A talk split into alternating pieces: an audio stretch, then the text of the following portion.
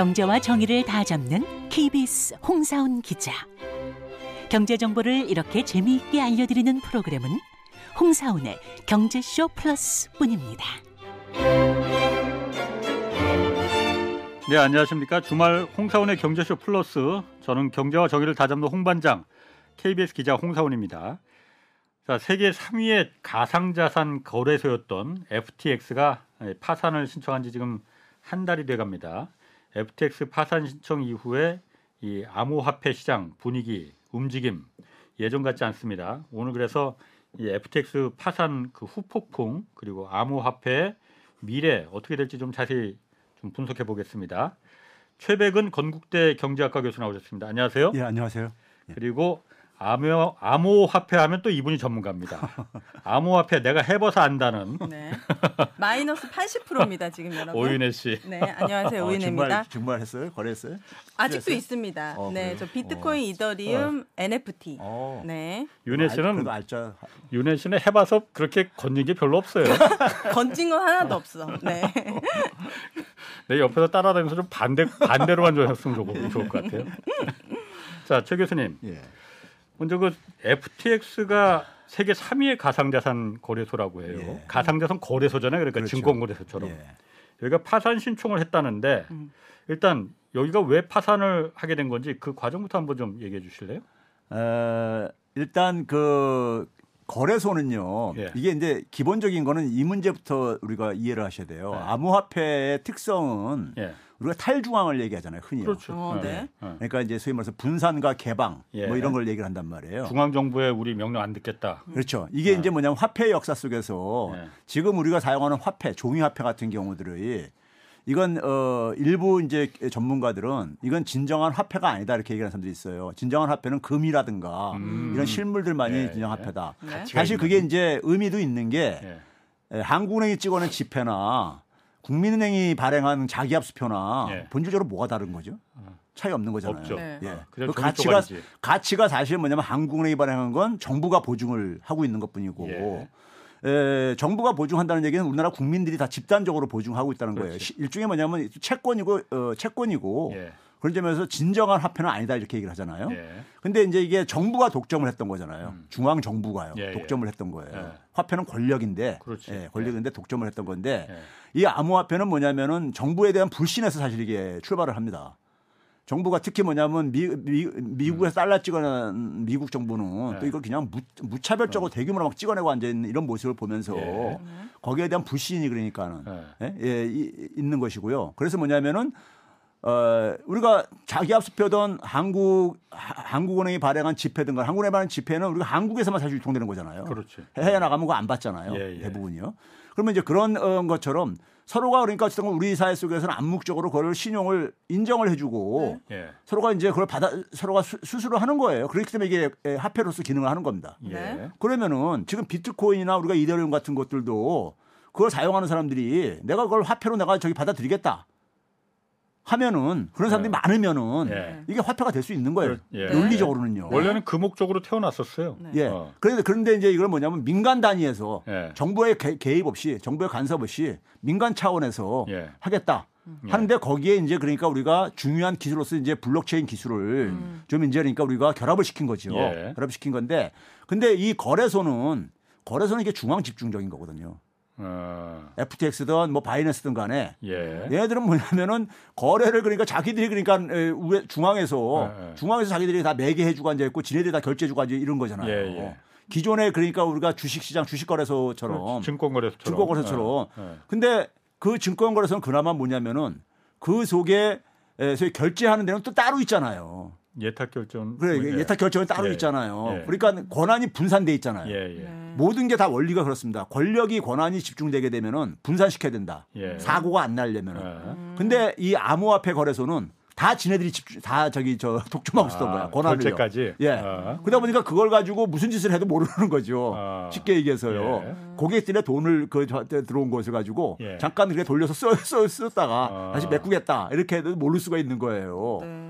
그러니까 이건 뭐냐면 에, 진정한 의미에서 암호화폐 거래소가 저는 아니라고 봐요. 어. 암호화폐는 저는 상당히 지금 역사가 오랜 기간을 거쳐가지고 이게 그러니까는 정착될 거라고 저는 보고요. 예. 지금 그 우여곡절 과정에 있는 것이고 그래서 네. 여기서 옥석이 가려질 것이다. 그 과정 속에서 그러면서 마찬가지로 암호화폐 시스템에 대한 것도 굉장히 갈수록 이제 그러니까 좀 이게 개선이 되고 예. 이런 과정을 거칠 것이다. 오랜 시간에 걸쳐서 예. 그 과정에서 나타나는 것들인데 대개 보게 되면 암호화폐 속성하고 안 맞는 것들이 지금 사고를 치고 앉아 있는 것들이에요. 대개 아. 보면은 요. 그 중에 근데 FTX. 그래서 FTX도 이게 그러니까 중앙 집중 거래소가 저는 근본적인 문제인 거예요. 음. 중앙 집중 거래소가요. 예. 그러니까 예를 들어서 FTX가 발행한 그러니까 FTT 그 여기 토큰이요. 예. 토큰 이 토큰은 암호화폐 중에서도 여러 가지 유형이 있지만 이게 유틸리티 토큰이라고 우리가 분류를 합니다. 그 뭡니까? 거래소가 예. 거래소가 자기네만의 또 암호화폐를 발행한 발행 거잖아요. 그러니까. 만들었어. 그러니까 이게 이게 뭐냐면은 거래소는 기본적으로 결제 기능도 진행해 줘야 되잖아요. 예.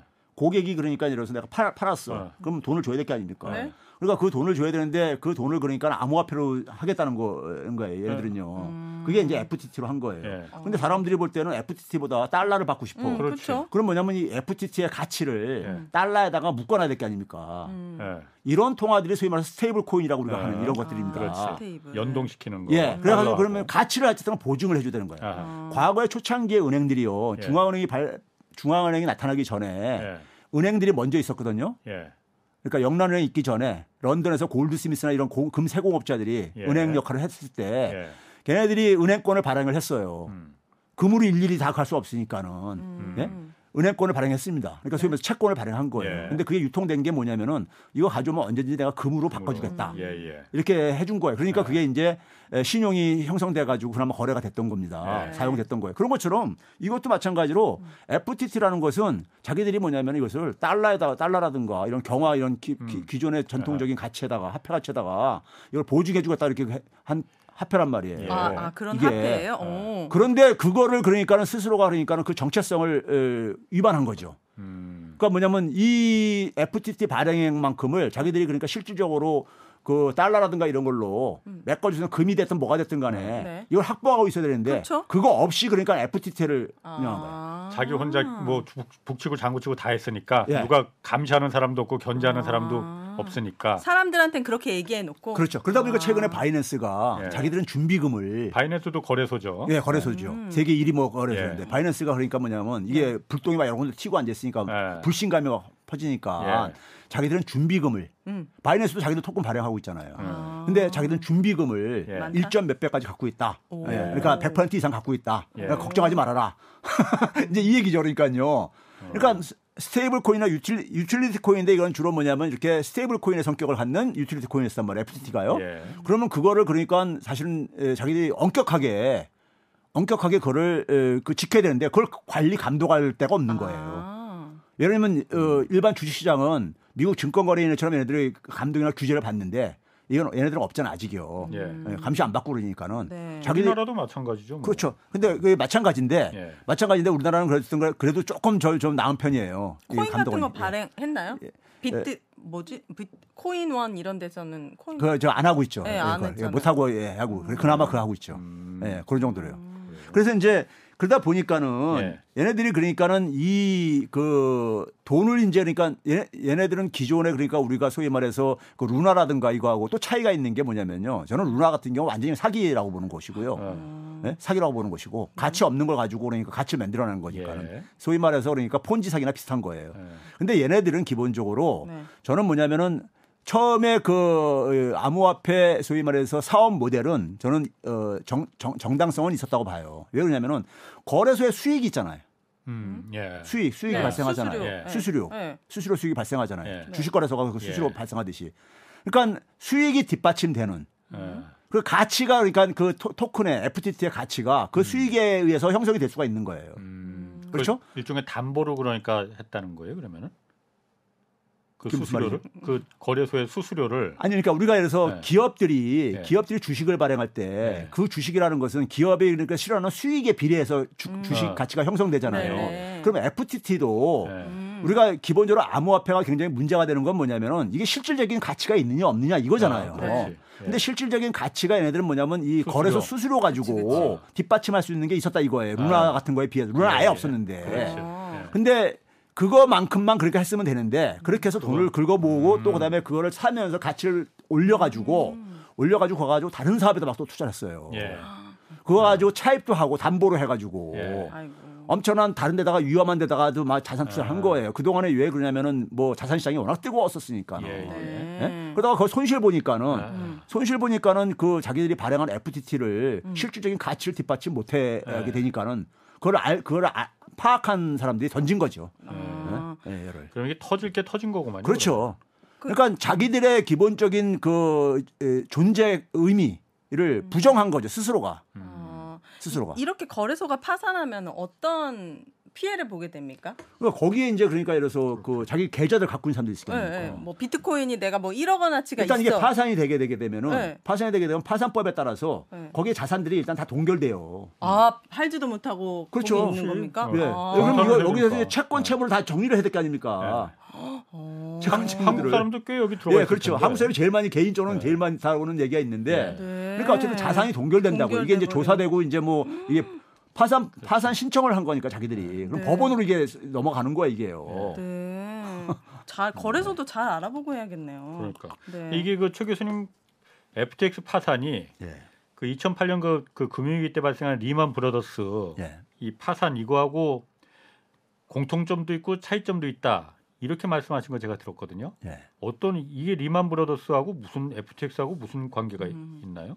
어, 이 리먼 브라더스 같은 경우는 예, 이제 이런 거였었어요. 그걸 그 전에 리먼 브라더스 파산하기 전에 예, 네. 파산하기 전 리먼 브라더스가 미국의 투자은행에서 랭킹 4위 정도 됐었습니다. 예. 자산 규모로요.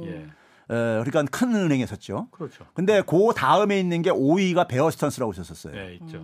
그 앞에 3위가 어, 메릴 린치였었고요. 음. 메릴 린치는 에, 주, 저 주식 증권에서는 이제 유명 우리한테는 유명했는데 네. 예. 세계 전 세계 지점이 제일 많은 저기 저 회사이기 때문에 예, 3, 4, 5위가 이렇게 있었는데 예, 에, 봄에 리먼 브라더스 파산 전에 봄에 그해 봄에 베어스턴스가 먼저 파산합니다. 거기가 먼저 아, 문제가 5위가. 먼저 예, 5위가 먼저 파산. 파산을 해요. 네. 근데 얘네들에 대해서는 연준이 예. JP 모건한테 니네 돈 빌려줄 테니까 예. 쟤네 인수해 해가지고 음. 사실상 구제를 했어요. 네. JP 모건한테 에, 니네들이 좀 인수를 해라. 예. 근데 이제 돈 가니까 연준이 돈을 저 투입한 거예요. 예. 빌려줘가지고. 음. 예?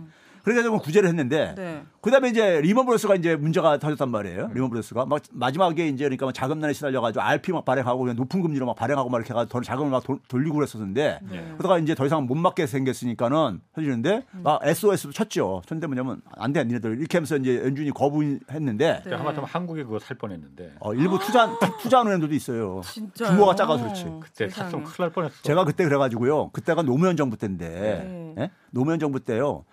기억들 아십니까? 동북아 금융허브 만들겠다 했어 아, 대한민국을. 맞았어요. 그때 강만수 장관 뭐하고 그래요. 아, 이 강만수 장관은 저기 저 저기? 이명박 때지만은 아, 노무현 정부 때 예, 예, 한국을 그러니까 동북아 금융허브를 만들겠다. 예, 예. 그러니까 왜냐면 동아시아에서는 저기 싱가포르라든가 홍콩이 네. 저거 하고 있는데 네. 서울 여의도 이쪽으로 이제 금, 그 당시엔 금융이 전부 다 최고라고 하던 시절이었잖아요. 네. 금융이 전에는요.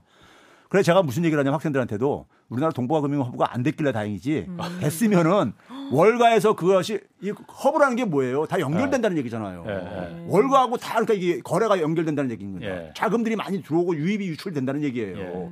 그러면 월가가 그러니까 전념이 됐는데 그 전념이 같이 우리가 전념이 되는 거죠. 네. 감염되는 거죠. 네. 이게 안 됐길래 일부 은행들이 그러니까 CDO라는 상품에다가 투자를 해가지고 좀 손실 난 거로 끝인 거고 네. 만약에 진짜 동북아 금융협회 됐으면 우리나라 박살났습니다. 제가 볼 때는요. 네. 근데 하여간 이 리먼 브러더스를 파산시켰던 이유가요. 뭡니까? 리먼 브러더스 파산시켰을 때 파산시켰을 때 그렇게 후유증이 클지를 몰랐던 거야. 그, 그 얘기는 뭐냐면요. 부실 자산이 네. 부실 자산이 자기들이 상상 이상으로 많았어요. 그러니까 소위 말해서 이 빙, 우리가 빙산을 보게 되면은 물 위에 떠 있는 부분 아주 극히 일부라 하잖아요. 네. 예. 그러니까 밑에는 안 보이잖아요. 예, 근데 이 밑에 있는 부분들을 예. 안 보였던 이유는 뭐냐면은 소위 말해서 그 당시에 나왔던 개념이 그래서 그림자 금융이라는 겁니다. 그림자 금융. 예, 어. 그림자 금융이라는 게 뭐냐면은 네. 이게 은행들하고 비슷한 짓을 하는데 예. 그러는데 은행은 에, 중앙은행이 됐던 금융감독원한테 감독이나 규제를 받잖아요. 네. 근데 얘네들은 규제에 사각지대에 있는 애들이에요. 그걸 그림자 금융이라고 해요. 어. 은행과 비슷한 짓을 하는데. 예. 그러니까 어, 그런 거래를 많이 한 거야. 그러니까 감, 은- 금융 감독에다 보고할 필요 없는 거래들 같은 아, 거라든가 장애 예. 거래라든가 하여간 뭐 아. 이 감독원에다가 보고할 필요 없는 거래들이에요. 예. 예외 예외 받는 이런 것들이요. 이런 게 이런 게 빙산의 대부분이었던 거야. 아. 근데 그거가 파악이 안 됐던 거죠. 아. 네. 파악이 안 됐는데 이걸 뚜, 이걸 뚜껑을 따 보니까는 엄청나게 이게 쏟아 나온 거예요. 예. 전 세계 더군다나 예. 미국만이 아니라 예. 아. 그러다 보니까는 화들짝 놀라, 놀랐는데 네. 이미 늦은 거죠. 이게 파산시키다 보니까 시장에서 어, 리먼 브라더스 리먼 브라더스 파산의 의미는 기본적으로 그러니까 시스템을 붕괴시킨 거예요. 그래서 예. 금융 시스템을요. 음. 그다음에 이제 뭐냐면 시장에서 제가 신용위기로 지난 어, 목요일 날 얘기했던 네. 이유가 신용위기로 발전했다는 것이 대마불사가 존- 어, 성립 안 하는구나. 그 전까지는 대마불사가 작동했거든요. 미국도요. 예, 예. 대마불사가도 안 되는구나. 설마 리먼을 넘기겠느냐? 그렇죠. 리먼을 파산시키겠느냐 아. 했는데 파산시켰단 말이에요. 예. 그리고 나서 3위인 메릴 린치는 또 살려요. 예. 왜 그러 왜왜 같은 문제. 리먼은 구제를 안 한 거예요? 그러니까 아까 얘기했듯이 리먼을 파산시켜도 그렇게 충격이 크지. 줄 아. 괜찮을 줄 부실. 덩어리가 예를 들어서 음. 부실 덩어리가 뭐 예를 들어서 한 천억 달러 정도면은 그거 싹 오려내고 달러 투입해 새새피 투입해 가지고 이걸 이제 건전화시키면 되는 거예요. 예. 근데 이걸 열어보니까는 너무 컸어. 암세포가 온몸에 다 번져 있는 아. 전 세계에 다 번져 있는 거야 이게요. 네. 그러니까는 이게 안, 안 관련된 금융회사가 없는 거야. 아. 리먼브러스하고 전 예. 세계. 예. 어. 그러면서 이제 그러면서 뭐냐면 사람들이 뭐냐면 아 리먼이 파산하고 나니 파산시키니까는 어 이제는 그러니까 뭐 웬만한 거 다 날릴 수 있겠구나. 시트도 그 당시 불안하다 그러고 시트 실제 국유화했었죠. 시트네. 예, 시트도 국유화했었죠. 예. 끝내는요. 예. 그러니까 뭐 시트가 저 정도 날라갈 정도, 시트도 이렇게 부실화됐을 정도면은 먼, 멀쩡한 은행이 어디 있겠느냐. 네. 이런 게 시중에 쫙 퍼지면서 음. 완전히 신용거래 신용이 완전히 멈 저기 죽어버린 거죠. 그래서 네. 금융위기가 터진 거고. 예. 그래서 이제 네. 걷잡을 수 없이 이제 그러니까 이게 해오리 바람이 분 건데 예. 네. 시스템을 붕괴시킨 거예요. 네. 근데 이번에 이제 이, 이 FTX? 같은 어. 경우는 어, 이 암호화폐 시장에서 예. 암호화폐 시장에서 이게 이렇게 미국 거래소잖아 이거요. 어, 이거요. 예. 이, 이 저기 바이낸스 같은 경우 는 중국계가 저기 저 그렇지. 가고 있는 예, 거라면. 네. 그러니까 이게 그 FTX가 어쨌든 거래 규모가 굉장히 어쨌든 크고 예. 크다 보니까는 여기에 이제 그러니까 뭐냐면 이 거래소가 이게 흔들리다 보면은 예. 거기에 관련돼 있는 어, 소위 말해서 암호화폐 생태계가 예. 거래소를 중심으로 다 엮여져 있잖아요. 네. 연- 엮여져. 거기에서 거래하는 암호화폐들이 미국의 미국인이 만드는 이게 거래소다 보니까는 예. 거기에 그러니까 미국에서 제- 미국이 제일 큰데 암호화폐 시장이 예. 걔네들 다 여기 연결돼 있단 말이에요. 네. 연결돼 있다 보니까 얘네들도 기본적으로 시스템이라 이거예요. 음. 예? 암호화폐 시장에서는 암호화폐 부분에서는 시스템이라 이겁니다. FTX. 암호화폐에서의 리만 브로더스였다. 그렇죠. 그런 뜻- 의미를 갖고 있다 이거예요. 아. 차이는 뭐냐면은 얘네들은 아직까지 뭐냐면은 그 규모가 여기에 기존의 전통적인 네. 음. 금융회사들이 많이 안 물려 있어 요. 음. 어. 물려 있는 게 그 제한적으로 물려 있다 보니까 예. 그러면 이게 이제 이게 규모가 어쨌든 간에 커졌을 때 미국 중앙은행이 개입하는 기준은요. 예. 딱 하나입니다. 제가 지난 목요일에도 얘기했지만은 이게 금융 시스템을 위협을 하느냐. 음. 음. 그러면 개입을 합니다. 네. 근데 이게 금융 시스템을 에, 위협하지 않으면은 그냥 파산시켜요. 미국은요. 음. 어. 파산시켜요. 예. 그러니까 이거 뭐 개별적으로 거기에 손정이가 뭐 100억 달러 날렸다 뭐 이렇다 해도 이거 뭐 아무 개의치 않습니다. 음. 우리나라 그 정도 날리게 되면 저, 저 개입하고 그러던데 예. 예? 개입 안 해요. 미국은요. 네. 시스템이 그러니까 이게 붕괴되지 않을 거라면은 네. 그러니까 특히, 특히 뭐냐면 미국의 금융 시스템은 전통적인 금융이잖아요. 암호화폐가 아니라 그렇죠. 전통적인 금융 시스템이 거기에 얼마나 그러니까 물려 있는 것 같냐. 음. 이걸 봤을 때는 그러니까는 별로 이렇게 뭐 크지 않다. 음. 이렇게 이제 파악이 된 거죠. 네. 예. 어. 그래서 이거를 그러니까 뭐냐면은 파산시키는 걸로 그냥 음. 한 거고 암호화폐를 그래서 이걸 계기로 해가지고 오히려 뭐냐면 암호화폐를 규제를 해야 되겠다. 그렇지. 예? 이런 예, 이제 예. 이제 이 아- 암호화폐 업계들에서 이것에서 굉장히 그동안 로비를 많이 했거든요. 규제하지 말라고. 음. 자기들은 이게 아. 자기들은 정신이 민간 저거에서 간 건데 네. 왜 여기에 또 정부가. 개입하려고 그러냐. 음. 어, 또 그건 또 맞네. 예, 이 로비를 많이 했는데 근데 예. 어떻게 보면 자초한 거죠. 아. 암호화폐 시- 에, 이 참여자들이 자초한 거죠. 어떤 면에서는. 아. 거기 실제 돈이 들어가 있으니까. 그렇죠. 아 그리고 여기에는 많은 피해자들이 발생을 했잖아요. 아, 그런데 저는 기본적으로 예. 아직도 이 가, 암호 화폐잖아요. 네. 왜 가짜 돈을 진짜 돈을 주고 살까? 그게 사실 저는 솔직히 말해서 이해가 안 돼요. 잘. 그렇죠. 어. 그게 이제 그게 왜 소위 가짜가 말해서 가짜 돈을 왜 진짜 돈 주고 사? 아니 근데 그동안 전문가분들이 나오셔가지고 미래에는 이렇게 갈 것이다라고 그게 또그 제가 말씀 많이 해주셨잖아요. 우스갯소리 꼰대하고 네. 안 바뀌죠. 이 젊은 사람하고. 차이예요. 왜 그러냐면 그게 이제 소위 말해서 예. 심지어 유시민 작가도 그런 얘기 하고 그러잖아요. 그거 한번 네. 해봅니다. 그게, 그게, 그게 뭐냐면 아까 제가 얘기했잖아요. 한국은행이 찍어낸 화폐. 예. 이것도 무슨 가치가 있는 거예요.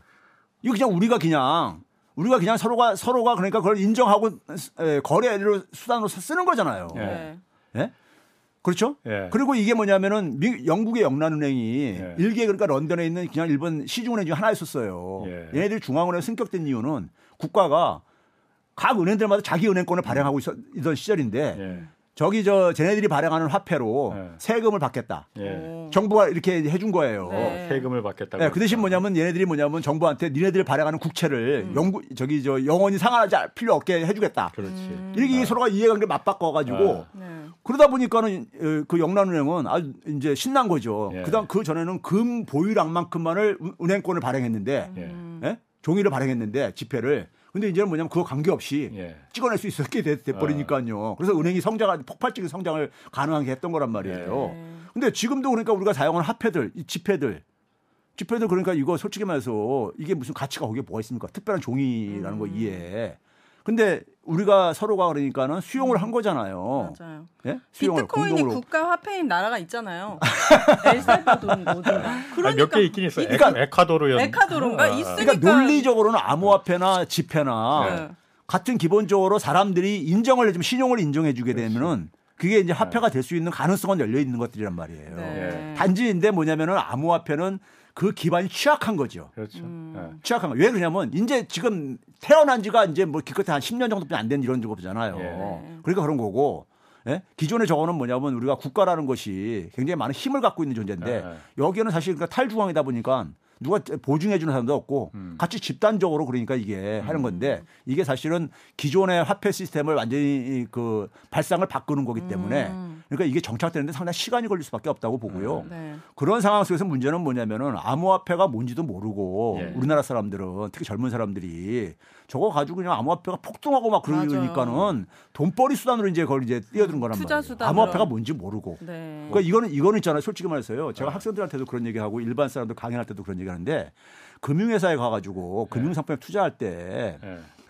절대로 그 금융상품이 어떤 상품인지 모르면 투자하지 마십시오. 어. 근데 우리가 금융상품들 보게 되면은요. 예. 그 창구에 앉아 있는 직원들, 몰라요, 참 직원들. 창구에 있는 직원들이 그게 네. 뭐 대- 많은 경우 여자 직원들이 많이 있던데 그 교육을 합니다. 네. 이 상품 어떻게 어떻게 어떻게 네. 이제 설명하라고 네. 네. 고객한테.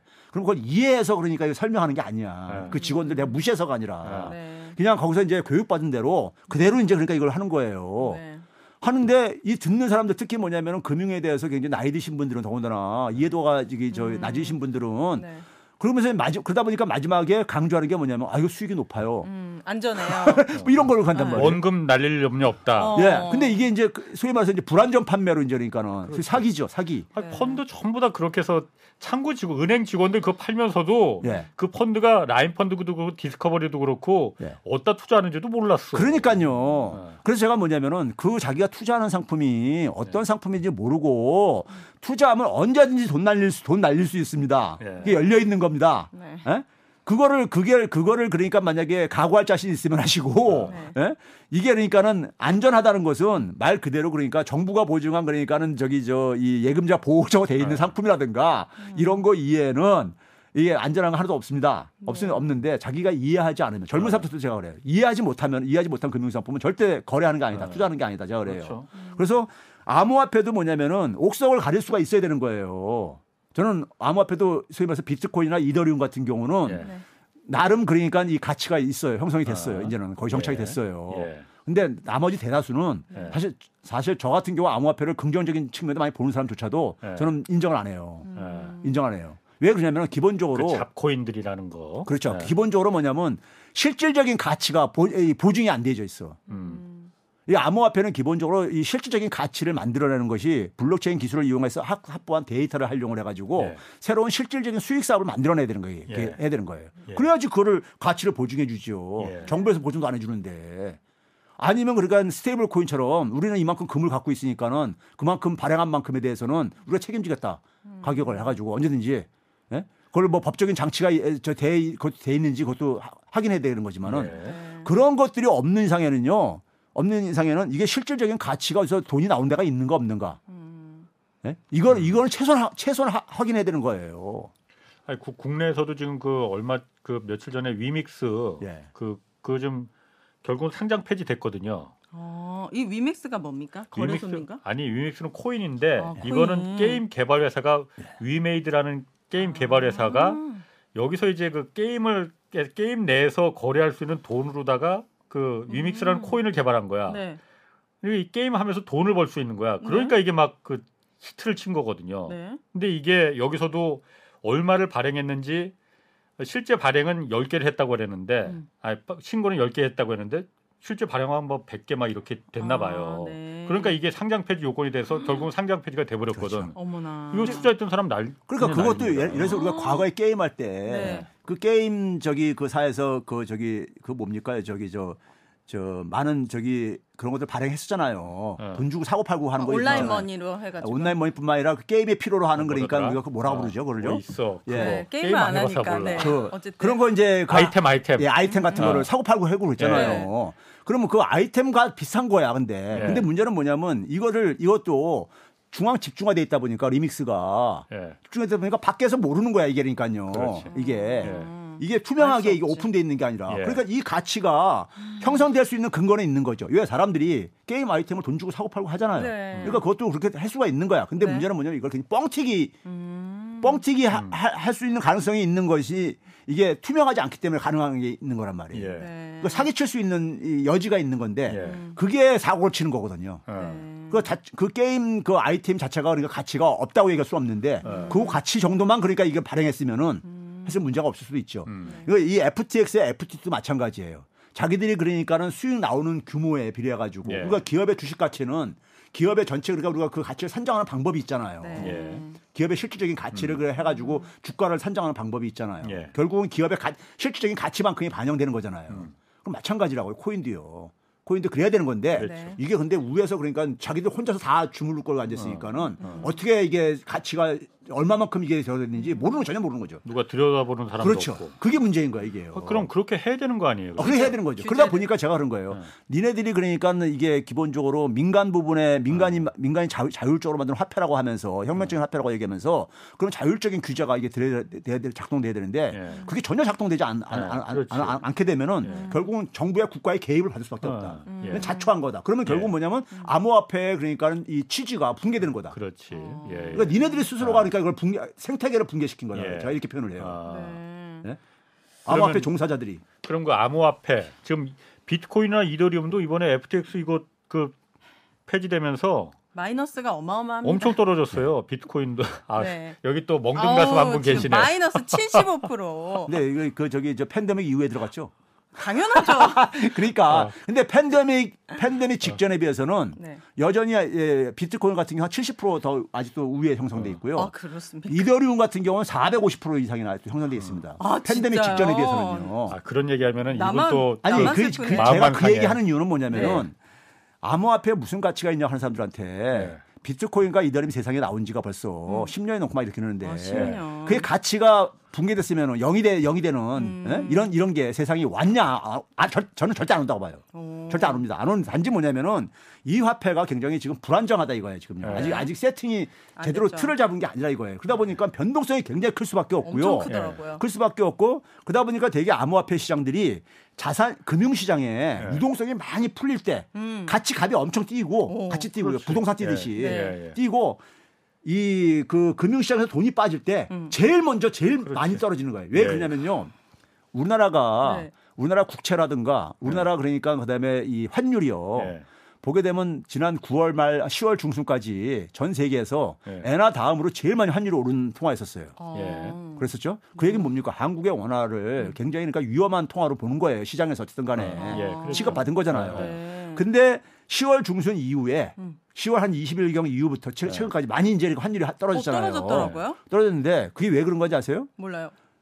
가장 이게 이제 소위 말해서 10월 20일경부터 시장에 어떤 게 형성됐냐면은 연준이 그러니까 금리를 음. 금리 인상을 그러니까 이제 전환할 것이다 음. 방향을. 네. 소위 말해서 이제 11월 1일 2일에 마지막 0.75%는 기정사실화 된 분위기에서 네. 그게 이제 끝이다 0.75는. 음. 그리고 이제 이제 꺾인다. 음. 이게 이제 시장이 형성됐었단 말이에요. 음, 네. 형성되니까 그거를 과도하게 시장에서는 음. 금융시장이 이제니까 안정이 드디어 이제 도래한다. 예. 아. 이렇게 하면서 돈들이 다시 자금 시장으로 쫙 들어온 거예요. 오. 들어오면은 들어오면은 자금이라는 거 돈이라는 것은요. 제일 먼저 위험할 때는 안전 자산에만 이렇게 몰려 있습니다. 음. 위험한 자산들은 가치가 다 폭락하는 거야. 예? 폭락하더라고요. 근데 돈이 들어올 때는 네. 그 안전한 자산 밑에 있는 것들에 돈이 유입되는 거예요. 어. 그러니까 뭐냐면 굉장히 많이 이제 그 어? 떨어졌던 것들 위험한 자산들이 네. 회복력이 그러니까 빠를 수밖에 없는 거예요. 아. 음. 그게 금융의 속성입니다. 이거는요. 아. 음. 그래서 우리가 돈이 자금에 돈이 막 유입될 때는요. 네. 폰지 폰지 사기도 네. 작동됩니다. 아이고야. 왜 그러냐면은 네. 내가 내가 천, 천 너한테 천을 빌렸는데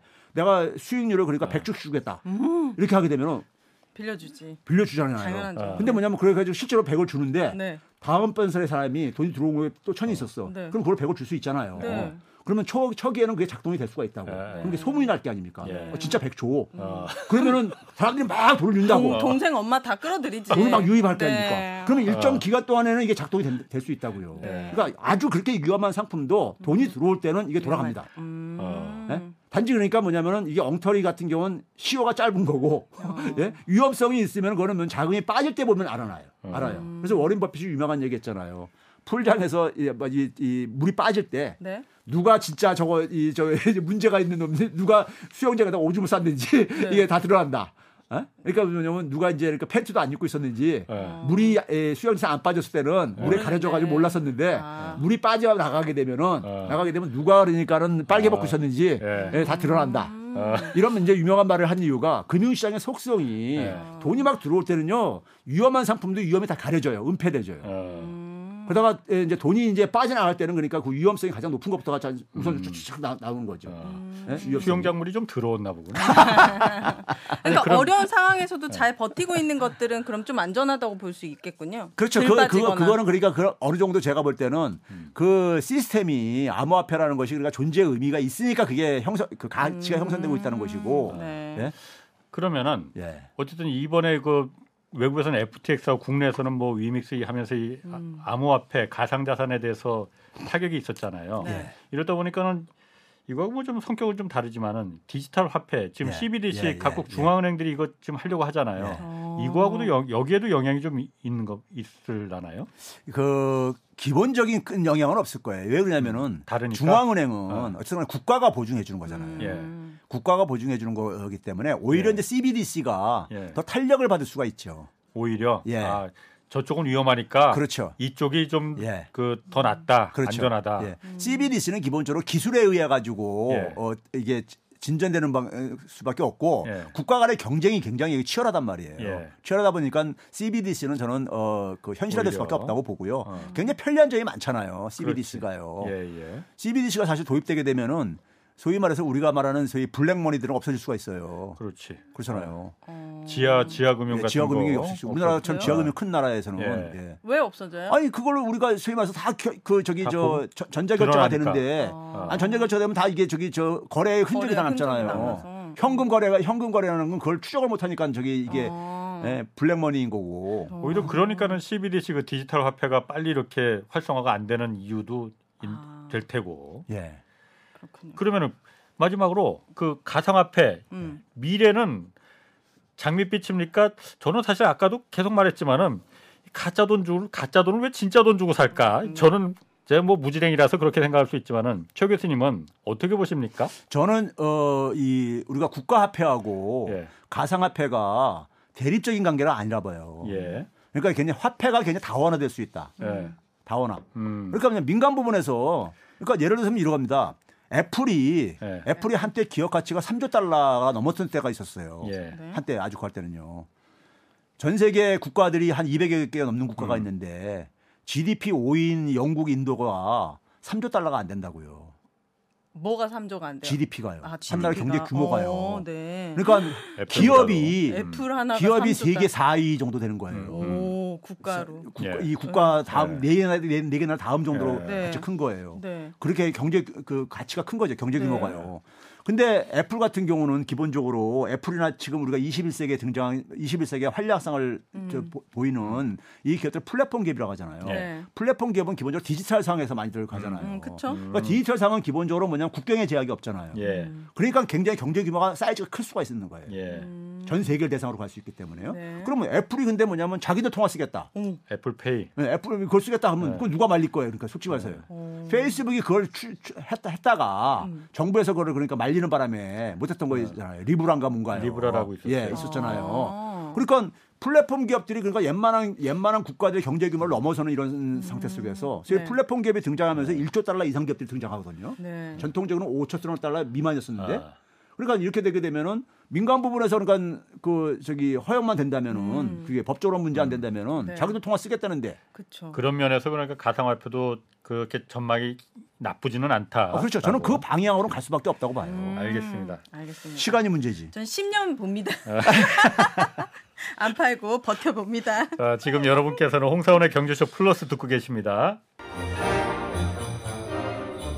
네, 들으셨듯이 12월 25일에 그 내가 경제스타 K 어, 예, 공개 방송이 있습니다. 그러니까 많은 분들이 좀 여기 오시면 좋을 텐데 네. 생방 참여하고 싶으신 분은 생방 경제쇼 생방송 때 문자 메시지 보내주시면 됩니다. 네, 저희도 저도 함께 하니까요, 여러분 꼭 뵙고 싶습니다. 뭐, 많이 참여해 주시기 예. 바랍니다. 그날 제가 노래 한 곡 하려고 하는데 제가 어떻게든 말려보도록 하겠습니다. 네.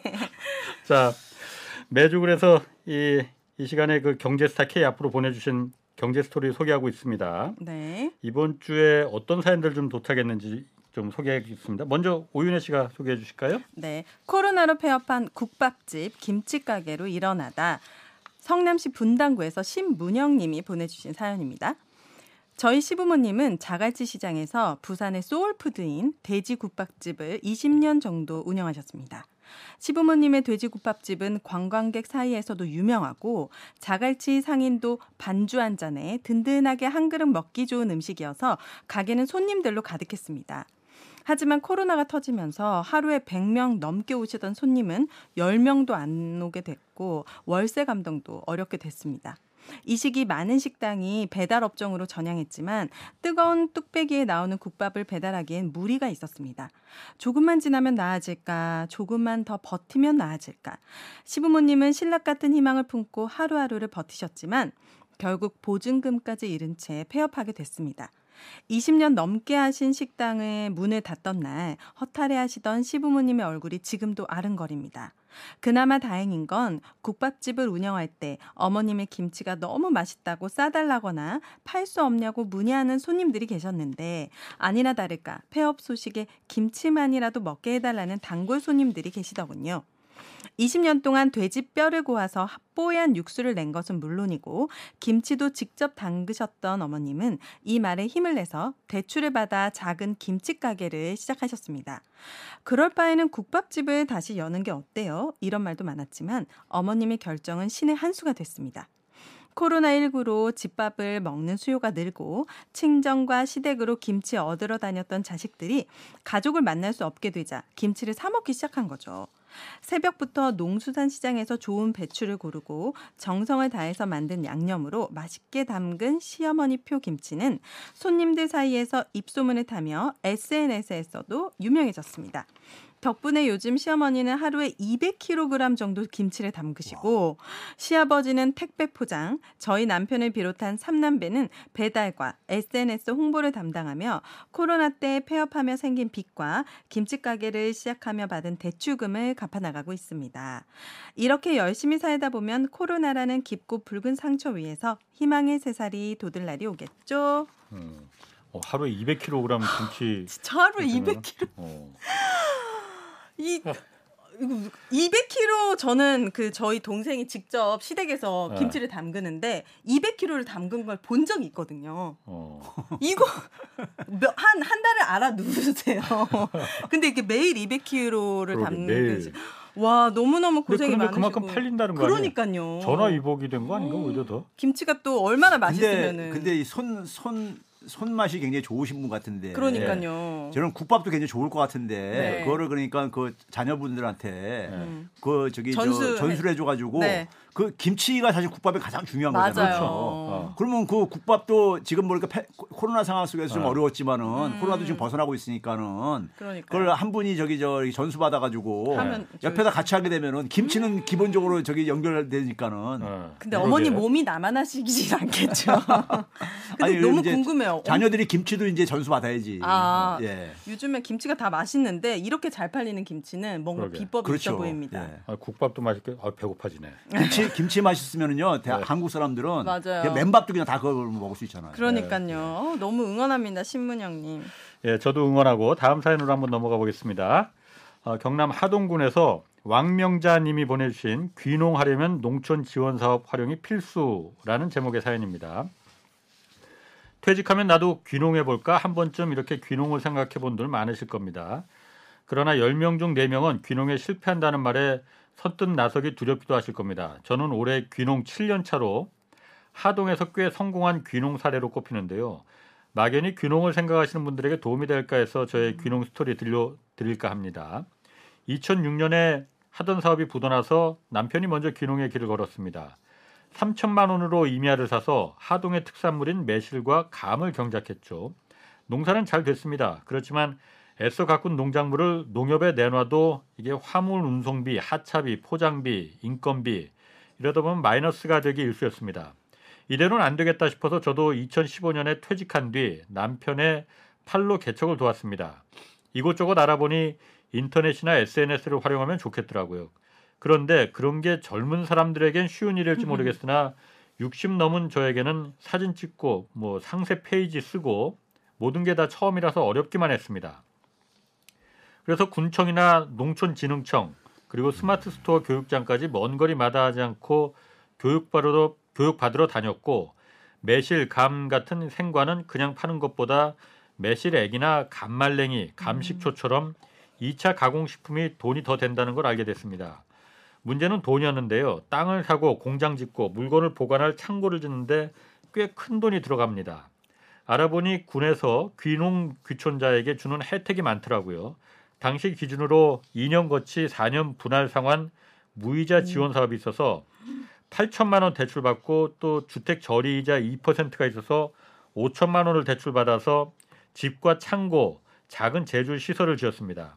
시설을 짓고 2차 가공품을 만들고 SN을 구축해서 그렇게 숨가쁜 1년을 보내고 나서 2016년에 드디어 새로운 팔로 인터넷 판매를 시작했습니다. 차, 차츰 입소문이 나면서 시즌 완판을 기록하고 우와. 이제는 여기저기 플랫폼에서 입점해달라는 전화가 오고 있습니다. 빚다 갚고도 2억 원대의 매출을 기록하고 있고요. 대한민국의 예비 귀농자분들, 귀농은 자연과 함께하는 조용한 삶이 아닌 교류와 정보가 생명입니다. 그 정보는 군청, 농촌진흥청 같은 곳에 있고 귀농을 선택하신다면 농촌의 많은 지원 사업에 대해 이 정보는 필수라는 점 저의 7, 저의 7년 이 귀농 노하우를 음. 감히 전해드리겠습니다. 우와. 제 친구가 실제로 정말 귀농을 고민하고 있거든요. 예, 지금 이태원에서 그 전통주 가게를 하고 예. 있는데 남편이랑 시골이 너무 잘 맞아가지고 자기네들이 이돈 모아서 예. 무조건 시골에서 살고 싶다는 꿈을 가지고 있는데 예. 어, 엄청 도움될 것 같아요. 이 지원 사업이 많다는 거. 예. 음, 저는 이분 그 마지막 그 귀농은 자연과 함께하는 조용한 삶이 아닌 아니 교류와 정보와 생명입니다. 이 얘기를 들으니까 내 친구는 싫어할 것 같아. 어. 아, 그쵸, 그쵸. 어. 근데 교류와- 이 가족이 있으신 분들은 가족이 그러니까 같이 그러니까 이게 생각이 일치를 해야지 맞아요. 이게, 이게 굉장히 중요한 것 같더라고요. 예. 음. 서로 생각이 다를 때는 네. 내가 좀 오히려 갈등이 되기도 하고. 음. 어. 예. 근데 또 하나는 자녀를 낳으면 이제 학교나 이런 것들을 알아봐야 되니까 네. 거기에서 딱 막히더라고요. 그렇죠. 너무 어, 깡식으로 그렇죠. 가면은 예. 이제 좀 예. 교육이 힘들어가지고. 저희 회사 선배 중에서도 퇴직하고 저도 이제 뭐 퇴직할 얼마 안 남았으니까 그분들 보면은 주로 혼자 가시더라고. 그러니까 그 그러니까 그게 아. 바로 이제 뭐냐면 어. 그 주말 부부처럼요? 여성분들이 주말도 아니야.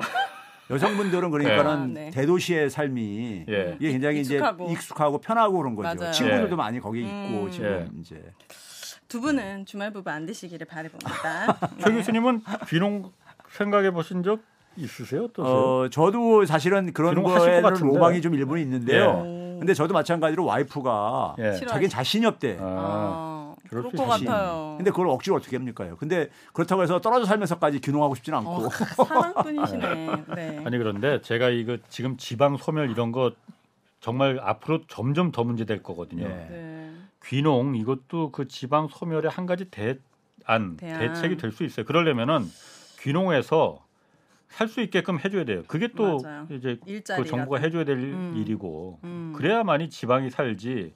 그리고 지방에서 그래야만이 올라오지 않습니다. 음, 거기서 뭐, 정착하지. 뭐 이 말 들으면은 또 야 당신은 서울에 있다고 음. 지방에 있는 사람은 서울로 올라오지 말라고 하는 얘기냐 이 얘기 나오기도 수 있겠지만은 지방이 살기가 불편하고 음. 재미가 없고 돈벌이가 안 되니까 서울로 수도권으로 맞아요. 쑥 올라오는 거잖아요. 맞아요. 그 부분 정말 이 귀농도 음. 어, 한 가지 대안이 될 수 있다고 저는 뭐 생각 음. 네. 자 다음 사연 윤혜 씨가 한번 읽어주시겠어요? 네, 만 20살 대학생의 1억 저축기라는 제목으로 충남 천안에서 김누리 양이 보내주신 사연입니다. 안녕하세요. 저는 만 20살 대학교 3학년 학생입니다. 저는 코로나19로 인해 무려 1억을 모았는데요. 그 방법을 말씀드리려고 합니다. 저희 부모님은 무일푼으로 결혼하셨지만 지금은 소형 아파트와 땅을 구매해 노후 준비를 하고 계십니다. 저도 어릴 때부터 주말마다 부모님과 함께 부동산 이나 땅을 보러 다니는 게 일상이었는데요.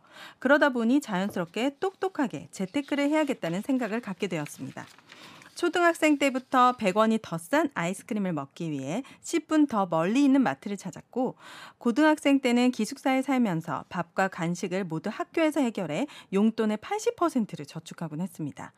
그리고 2020년 꿈에 그리던 대학생이 되었는데요. 코로나19로 인해 1년 동안 학교를 한 달도 채 못 간 비운의 20학번이 되어버렸죠. 개강이, 개강이 무한 연기된다는 공지에 저는 본가에서 아르바이트를 하기로 결심했습니다. 카페나 편의점 알바도 있었지만 제가 생각한 것은 가, 과외였습니다. 앱으로 학생을 모집했고 매달 1회씩 학부모 상담, 학생들의 성적을 피드백하는 학습 리포트 작성, 가외 과목 이외의 다른 과목과 생활 기록부까지 신경 쓰며 학생들을 관리했습니다. 그 결과 수학으로 시작했던 과목은 국영수로 늘어났고 학생도 5명이나 가르치게 되었습니다. 주 40시간, 많게는 60시간을 알바에 매진하면서 학기 중에는 월 평균 300만 원, 방학에는 월 평균 500만 원의 수입을 얻었습니다. 과외비 외에 추가적인 종잣돈을 모으기 위해 밥은 무조건 집에서, 운동은 주민센터 헬스장에서, 모임은 최소한으로 하며 아낀 결과 입학 전 모아놓은 800만 원을 포함해 5천만 원을 만들었습니다. 그 돈을 가지고 작년 5월 재건축을 앞둔 동네 아파트를 1억에 구매했는데요. 부족한 돈은 아버지의 도움을 받았고 지금까지 꾸준히 가회비와 종잣돈을 모아 올 12월에 빚을, 빚을 다 갚을 수 있게 되었습니다. 지금도 학교에 다니면서 시간을 내어 화상 과외나 대면 수업을 하고 있습니다. 비록 코로나로 대학 생활을 제대로 하지 못하고 20살에 시작한 돈벌이와 성적 관리 등 신경 쓸 게 많아서 힘들지만 그래도 하루하루 최선을 다해 살아가고 있습니다. 취업을 약 2년 앞둔 지금, 지금 30살이 될 때까지 2억을 모으는 새로운 목표를 세웠습니다. 그날이 올 때까지 제 꿈을 향해 열심히 달리겠습니다. 진짜. 어, 제가 너무 작아지고 우리, 우리 다 작아지는 거죠? 그렇죠. 예. 이분 진짜 우리 너무 집 딸내미는 뭐 하고 있나? 와, 진- 이런 딸이면은 진짜 또 낳아도 될 것 같은데 너무 대단하네요. 예. 초등학생 때부터 더 싼 아이스크림 사려고 이게 가능합니까? 어, 이게 조기 교육이 너무 중요하다. 최 교수님 아르바이트 뭐 해보신 거 있으세요? 저요? 아, 저는 아르바이트 별거 다 해봤어요. 오 그래요? 예. 오, 궁금해지네. 네. 어, 제가 제가 한 가지 간데 소개한다면요. 네. 어, 대학 다닐 때 어떤 거는 이제 그 장학금으로 좀 다녔는데 어, 예, 네. 이제 저는 이제 전두환 때 이제 마지막에 졸업을 했는데 박정희 때 입학을 해가지고 전두환 때 네. 졸업을 했는데 네. 에, 이제 소위 말해서 이제 잘린 거예요. 그러니까 아니 이제 어디서요? 소위 말해서 이제 학생 운동 하다가 아. 가입했다가 아, 이제 뭐 소위 말해서 이제 정학 같은 걸 무기 정학 뭐 이런 걸 바- 당하, 당한 거예요. 학교에서요? 네. 네. 어. 그러다 보니까 이제 줄 알았어. 그러다 보니까 이제 장학금도 자기 박탈 당한 거예요. 그렇겠네요. 그리고 학비를 마련해야 되잖아요. 학비를요. 예. 나중에 네. 이제 이렇게 복학을 됐을 때도 예. 그래가지고 제가 포장마차까지 해봤습니다.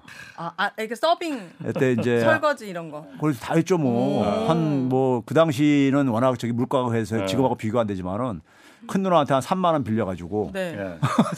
예. 경동시장 가가지고 제가 이 그 닭똥집 섞고 이런 거를 안주거리 아, 사가지고. 사고. 네. 근데 결국은 그러다가 망했는데 아, 왜냐면은 그 후배들이나 친구들한테 이제 안 알렸거든요. 네. 알리면 이제 이게 뭐 장사 다 그쵸. 말아먹으니까. 네. 근데 한 후배 한, 한 후배 녀석이 또 생각해가지고 네. 소문내 갔는데 네. 와가지고 이 친구들이 와서 저기 먹고 앉았고 그러니까 아. 네? 그러니까 이게 장사가 안 되더라고요. 안 되죠. 예. 그래가지고 참 서글프게 접은 적이 있습니다. 어, 이분은 앞으로 2억, 3억 더 많은 돈도 모으고 어, 모을 수 있을 것 같습니다. 우리 집 딸내미한테 이 사연 한번 좀 보여, 보여줘야겠어. 아, 그럴 땐 바로 딸이 이럽니다. 아빠는 21살 때 얼마 벌었어. 그러- 그러기 때문에 힘들어. 자 마지막 사연 그 제가 소개하겠습니다. 미니멀리즘으로 살기로 했다라는 제목의 김현태님이 보내주신 사연입니다. 미니멀리즘은 그러니까 최소화했다는 네. 거잖아요. 구조조정의 칼바람으로 20년간의 직장 생활을 정리하고 제가 할 수 있는 선택은 자영업의 길이었습니다. 식당도 해보고 헬스클럽도 해보고 하루 12시간씩 일하면서 5년을 버텼지만 자영업이란 혼자 발버둥 친다고 해서 되는 게 아니란 걸 알게 됐습니다. 왜 나는 안 되는 걸까? 패배감과 무기력증, 우울증에 빠져서 1년 반 동안 검은 커튼이 쳐진 제 방에서 나오지 않았습니다. 그러던 어느 날 아내가 아르바이트를 마치고 돌아와서 옷도 못 갈아입고 소파에 쓰러져 잠든 모습을 보게 됐습니다. 제가 패배감과 우울증 속에서 허우적대는 동안 아내 혼자 밤낮 없이 일하며 고군분투하고 있었구나. 가슴이 저며오더군요. 그런데 다시 일어서려니 어디서부터 시작해야 될지 그저 막막하기만 했습니다. 그래서 일단은 근처 도서관으로 매일 출근했습니다. 이 책 저 책을 보다 우연히 미니멀리즘에 관한 책을 집어들게 됐습니다. 미니멀리즘은 최소한의 물건으로 최대, 최대한의 행복을 누리자는 삶의 태도인데요. 점차 책에 빠져들다 보니 집에 집안의 자리만 차지하고 쓰지 않는 물건들이 눈에 거슬리더군요. 캠핑 용품, 스포츠 용품, 명품, 가전 제품, 중고거래 사이트에 싹 팔았더니 적지 않은 돈이 모였습니다. 두 번째 비움은 저의 가장 큰 무수익 자산인 전셋집이었습니다. 서울에서 경기도 김포로 옮기고 나니 딱 전세금 절반이 목돈으로 생겼습니다. 그 돈을 1년 미만의 회사채와 ETF처럼 현금화가 쉬운 곳으로 분산 투자해서 현금 흐름을 만들었습니다.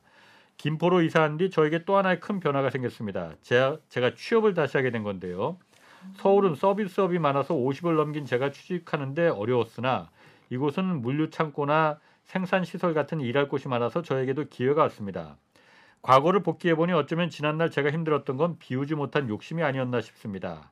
남에게 어떻게 보일까? 서울을 벗어나, 벗어나면 밀린다는 생각. 비우면 오히려 채워집니다. 고여있던 물이 흐르기 시작합니다. 지금 어려운 시기를 보내고 있는 분들이 계시다면 미니멀리즘을 만나보시기 바랍니다. 와. 라는 사연이었습니다. 저는 이분보다 1년 반 동안 커튼이 쳐진 방에서 나오지 않은 이 남편을 기다리는 아내가 이 아내분이 진짜 대단하다. 그렇게 또 믿어줬기 때문에 이분이 예. 다시 일어날 수 있었던 그렇죠. 거잖아요. 알겠습니다. 오늘 뭐 어. 시간이 다 돼서 네. 뭐네분 사연 소개시켜 드렸습니다. 신문영님, 왕명자님, 김누리님, 김현태님 네 분은 월장원에 나가실 수 있는 기회도 함께 드리겠습니다. 자 오늘 함께 해 주신 두 분 최백운 건국대 경제학과 교수 그리고 오윤혜 씨였습니다. 두 분 고맙고 네. 네. 고맙습니다. 주말 홍사원의 경제스쿨에서 여기서 마치겠습니다. 고맙습니다. Bye.